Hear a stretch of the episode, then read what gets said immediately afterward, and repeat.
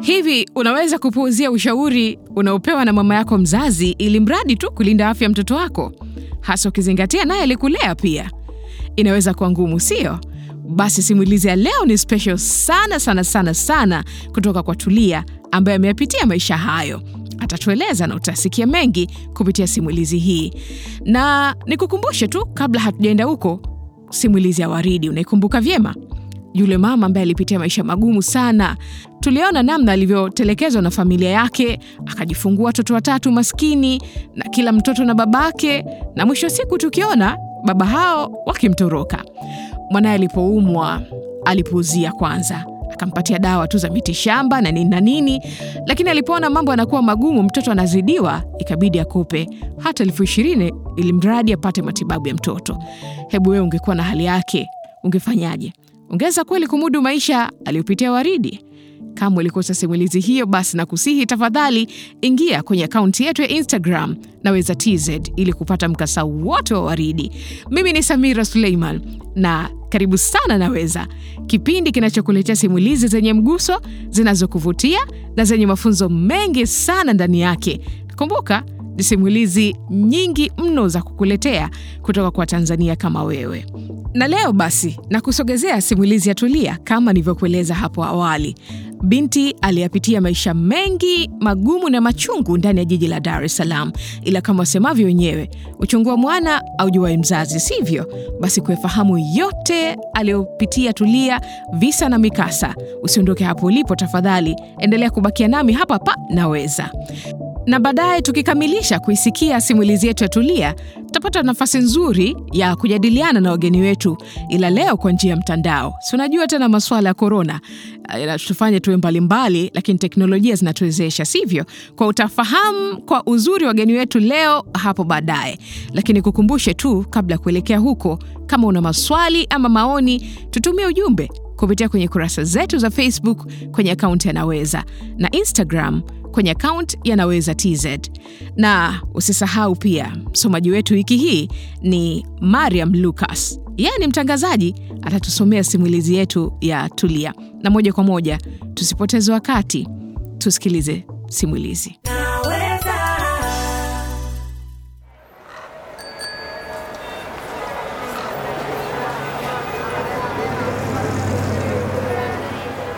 Yaani lile jiji nalichukia, nikiliwaza lile jiji nakumbuka machungu tu.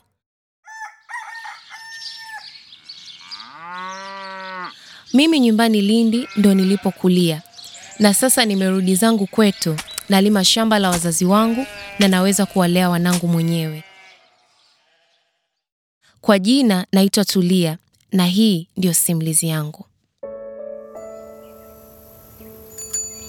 Nilivyokuwa na miaka ishirini nilikutana na mkaka mmoja hivi. akanidanganya ananipenda, basi mauongo uongo mengi mpaka nikaingia mkenge, nikampenda, na ndo ilikuwa mara yangu ya kwanza kuwa na mwanaume. Na kama haitoshi, alionyesha nia njema kwangu, akaja mpaka kwa wazazi, akajitambulisha na walimpokea kama mtoto wao, na mahusiano yetu yakaendelea. Siku moja akaniambia, Tulia, hapa Lindi ni shida tu, kwa nini tusiende Dar tukatafute maisha eh? Kule tunaweza kutengeneza maisha mazuri. Mimi nikaona sawa, ukizingatia sijawahi kutoa hata mguu mmoja nje ya Lindi. Nikasema kama huyu mwanaume ninayempenda anataka kwenda Dar, mimi nitamfuata, sisi ni kitu kimoja. Tukafunga safari, tukaenda. Nilitegemea huku maisha yangekuwa ni mteremko tu, na sikuweza kujua ugumu wa maisha yanayokuja.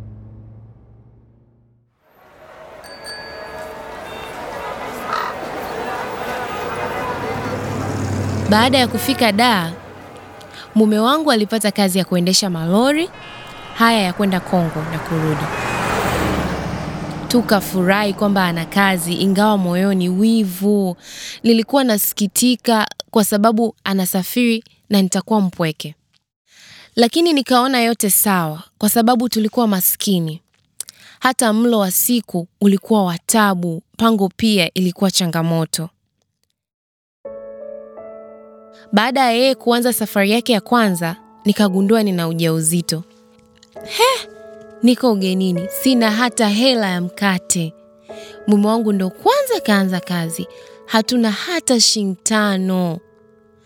Lakini ili nilee ujauzito, ilibidi nianze kuwajibika.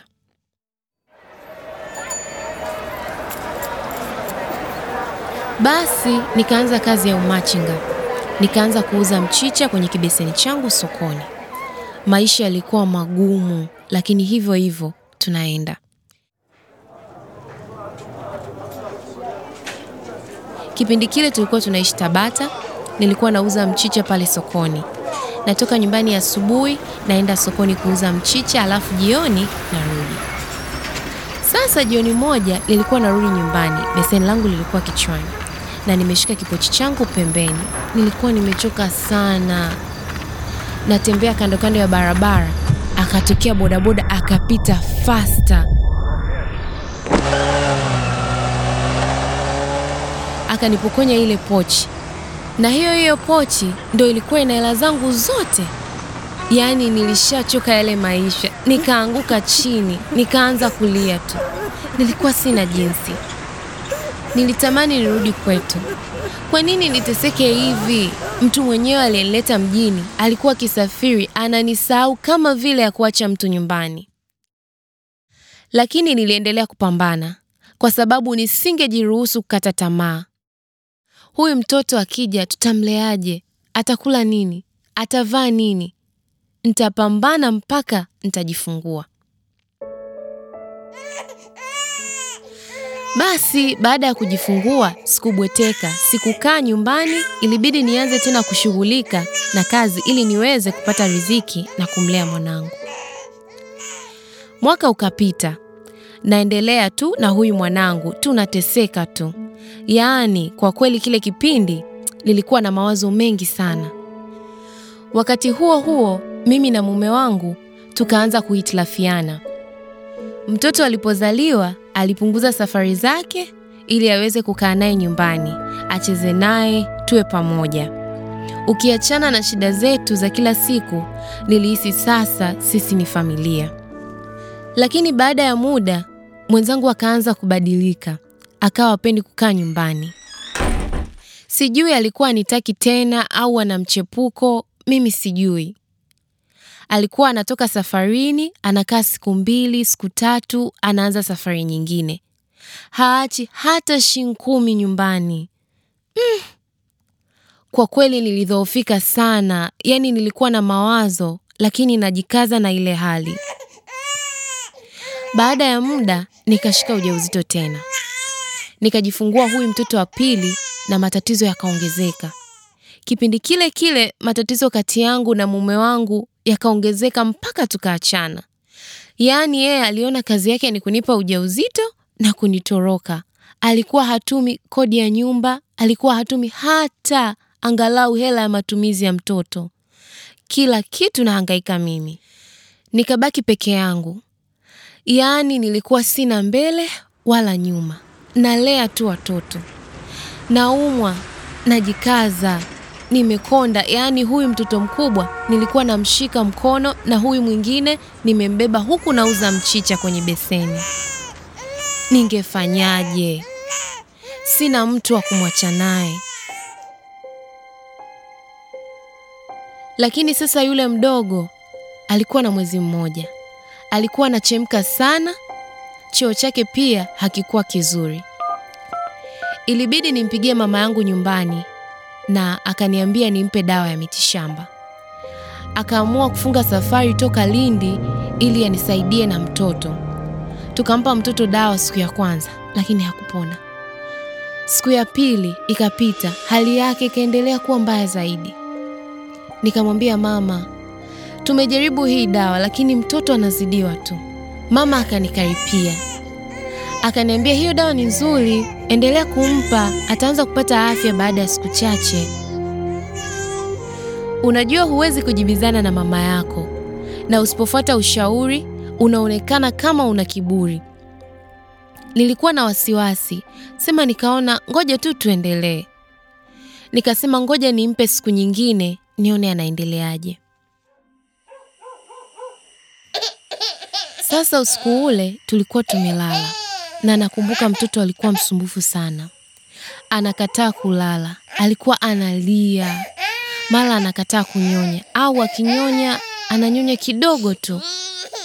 Lakini mida ya saa sita nikafanikiwa akalala.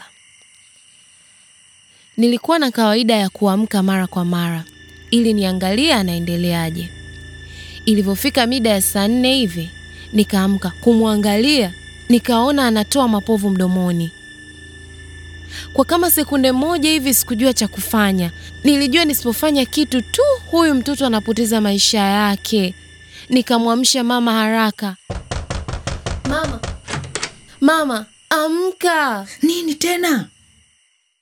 Akaamka na alipomwangalia tu mtoto nikaona na yeye usoni mwake amepata wasiwasi.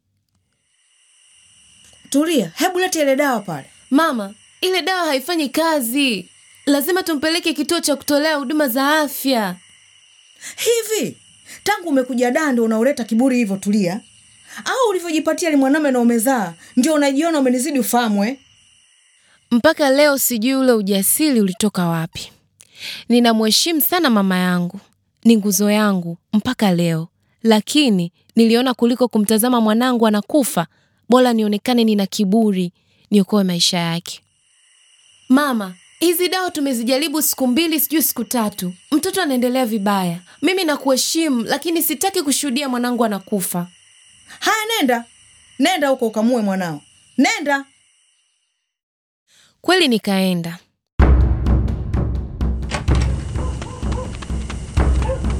Nikatoka pale haraka kuelekea kituo cha afya.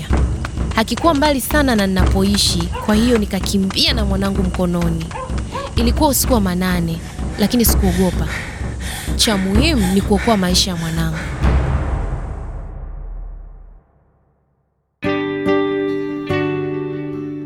Tulivyofika kliniki ndo wakamchukua na kumlaza. Baada ya vipimo wakaniambia alikuwa na infection na wakampa dawa akapata nafuu. Kesho yake mama akaja kituo cha afya kuona hali ya mtoto.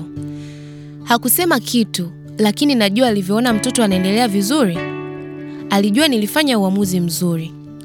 Baada ya kuona ile hali ya mtoto na shida zote nilizopata daa, nikaona siwezi kuishi hapa na bora nirudi nyumbani. Kutoka hapo sijarudi tena Dar es Salaam.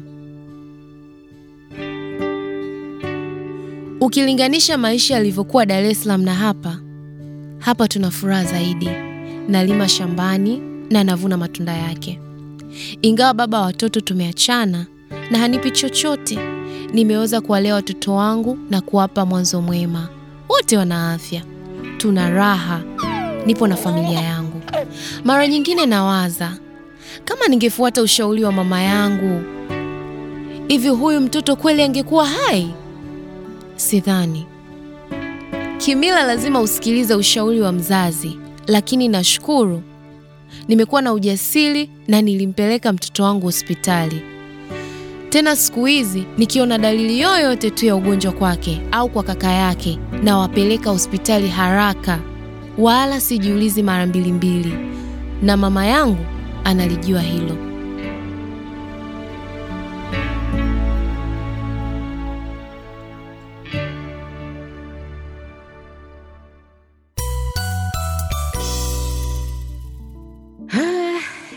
Ndo simulizi ya Tulia. Natumai sote tumesikiliza kwa utulivu mno mwanzo mwisho.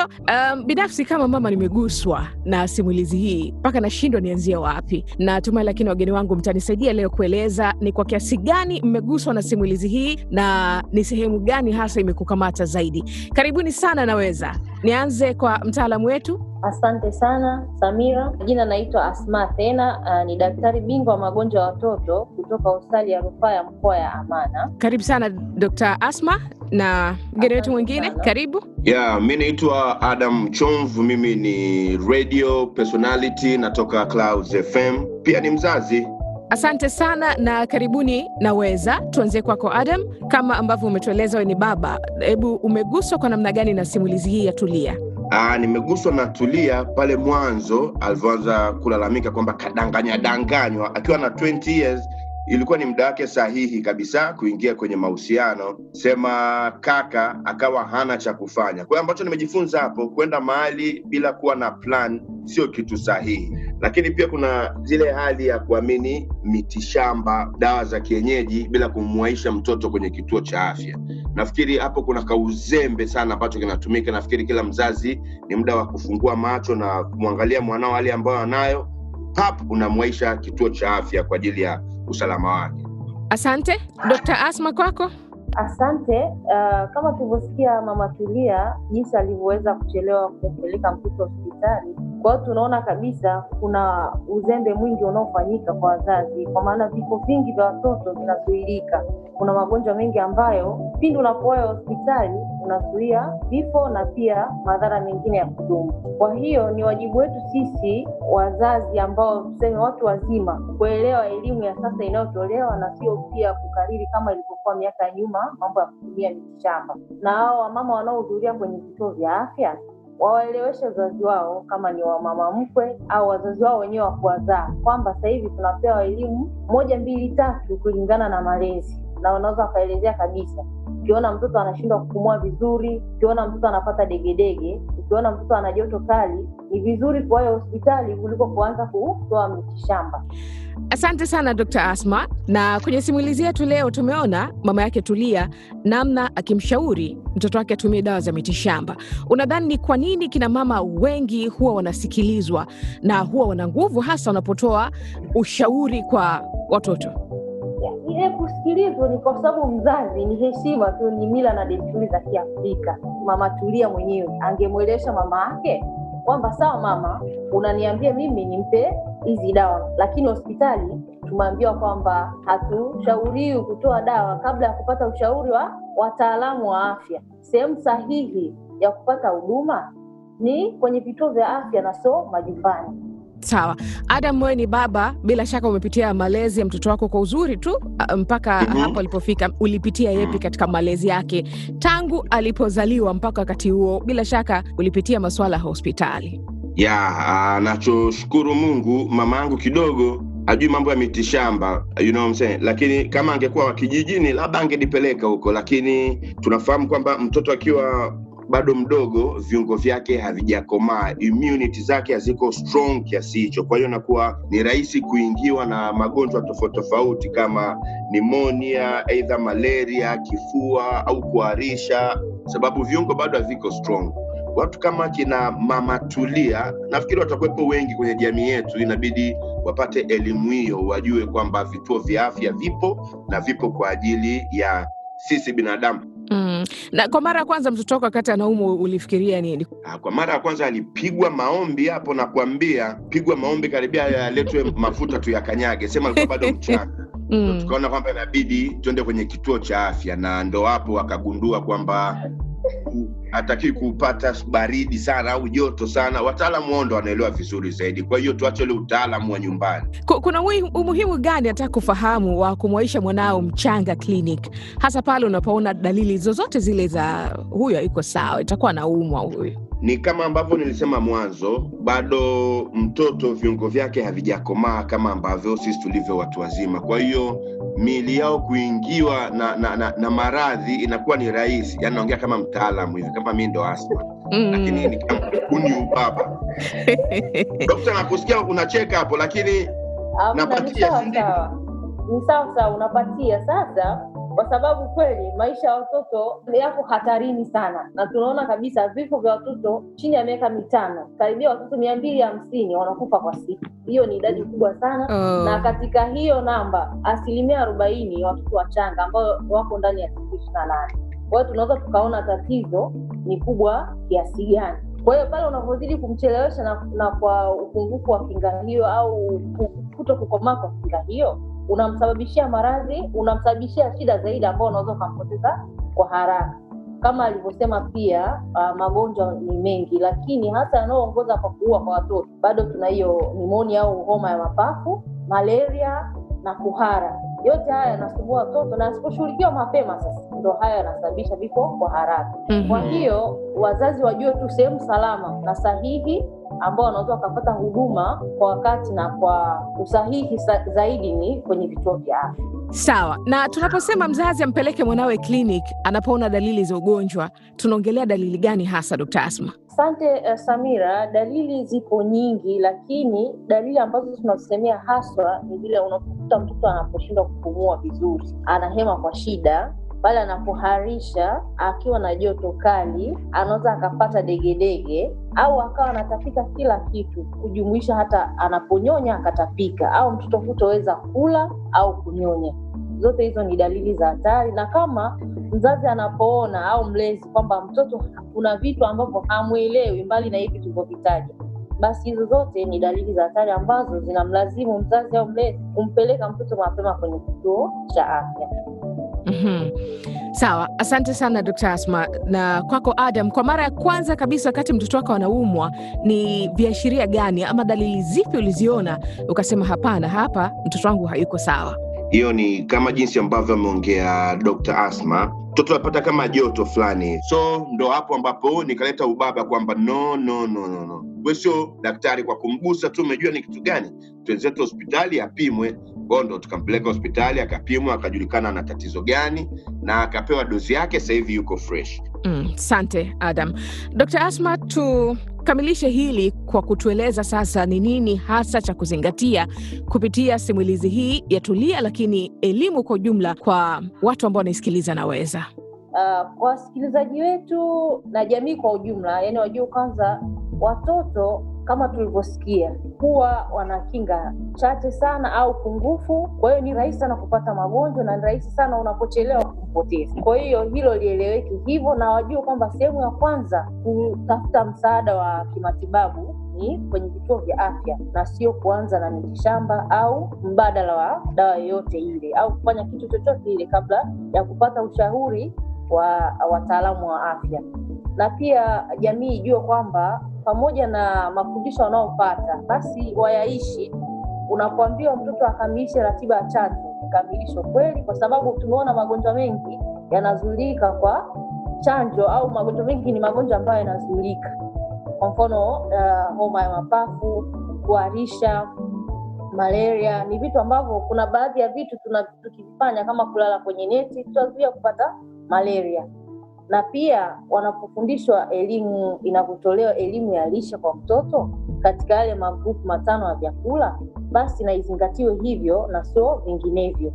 Kwa hiyo elimu hii tunayoitoa kupitia hili jukwaa la Naweza, watu wakifanya ipasavyo, na pia elimu wanazozipata kwenye vituo vyetu vyote vya kutolea huduma ya afya, tutaokoa watoto wengi ambao tumeona idadi yake bado ni kubwa. Vifo vya watoto chini ya miaka mitano bado ni tatizo na pale tunapofanya kiusahihi uh, sisi wataalamu na pia jamii yenyewe kwa ujumla, kila mtu akichukua wajibu wake, basi tutazuia hivi vifo na pia madhara mengine ambayo yanaweza wakawapata watoto ambao ni taifa letu la kesho. Mhm. Adam, unasemaje hasa kwa kina baba wenzio ambao wanaisikiliza Naweza leo na jamii kwa jumla, mkizingatia um, kama ulivyotueleza, nasema mko bizi sana sana sana kiasi kwamba uh, pengine mnakosa nafasi za kugundua kwamba leo mtoto yuko sawa, leo yuko vizuri, hayuko vizuri. Unasemaje? Ya sio bize sana sana sana, hiyo itakuwa ni bize sana, bize tu kidogo. Yani mara nyingi ilikuwa out na na, na, na washikaji kuangalia mpira, unajua vita boys, mara nyingi tunakuwa hivyo, na kina mama wanakuwa na watoto nyumbani, mara nyingi hiyo imeshazoeleka. So nafikiri hiyo ni time ya kubadilisha hiyo culture, tupate time na familia, tuwajue vizuri watoto zetu, wake zetu, hata dada wa kazi, sababu wao ndo ambao wanaangalia familia ambayo we ndio baba hapo. So nataka tu kina baba wote wakisikia sauti hii, focus irudi nyumbani, yani quarantine for life. Sawa, asante sana Adam, na niwashukuru nyote kwa ujumla kwa kushiriki nami leo katika kipindi hiki cha Naweza. Bila shaka elimu imefika ipasavyo. Karibuni tena Naweza. Asante. Asante sana. Naam, hao ndio wageni wetu ambao nilikuwa nao leo kupitia Naweza. Sina shaka elimu yao imetutosheleza leo kutukumbusha kuhusu umuhimu wa kumwahisha mtoto hospitali mara tu unapoona dalili hatarishi. Nikusihi tu endelea kufuatilia vipindi vyetu vya Naweza, na kama una simulizi ambayo ungependa kututumia, basi wasiliana nasi katika kurasa zetu za mitandao ya kijamii kupitia akaunti ya Naweza kwenye Facebook na Naweza TZ kwenye Instagram au kwa barua pepe naweza show at gmail.com. Mimi ni Samira Suleiman na ulikuwa unaisikiliza Naweza, kipindi kinachokuletea stori za kweli kutoka kwa watu wa kweli na zinazokuwezesha kufanya maamuzi sahihi juu ya afya yako na familia. Mpaka wakati mwingine, asante sana na kwa heri.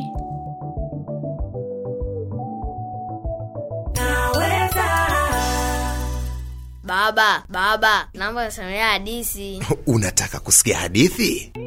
Zamani kwenye kijiji kidogo kama chetu, alizaliwa mtoto katika familia yao.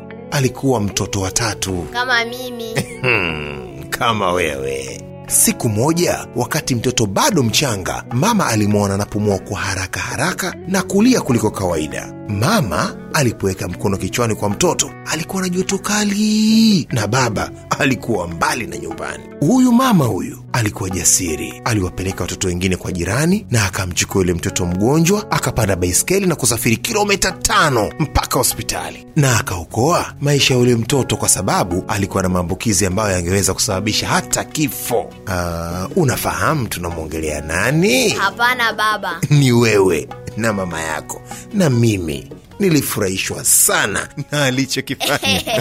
Malezi bora huanza kwa kusema naweza. Mwaishe mtoto kituo cha kutolea huduma za afya unapoona dalili mojawapo ya hatari kama vile kulia sana, degedege, kushindwa kula au kunyonya, kupumua kwa shida, homa kali au chochote ambacho sio cha kawaida. Ujumbe huu umeletwa kwenu na Wizara ya Afya, Maendeleo ya Jamii, Jinsia, Wazee na Watoto kupitia kitengo cha elimu ya afya kwa umma kwa kushirikiana na watu wa Marekani.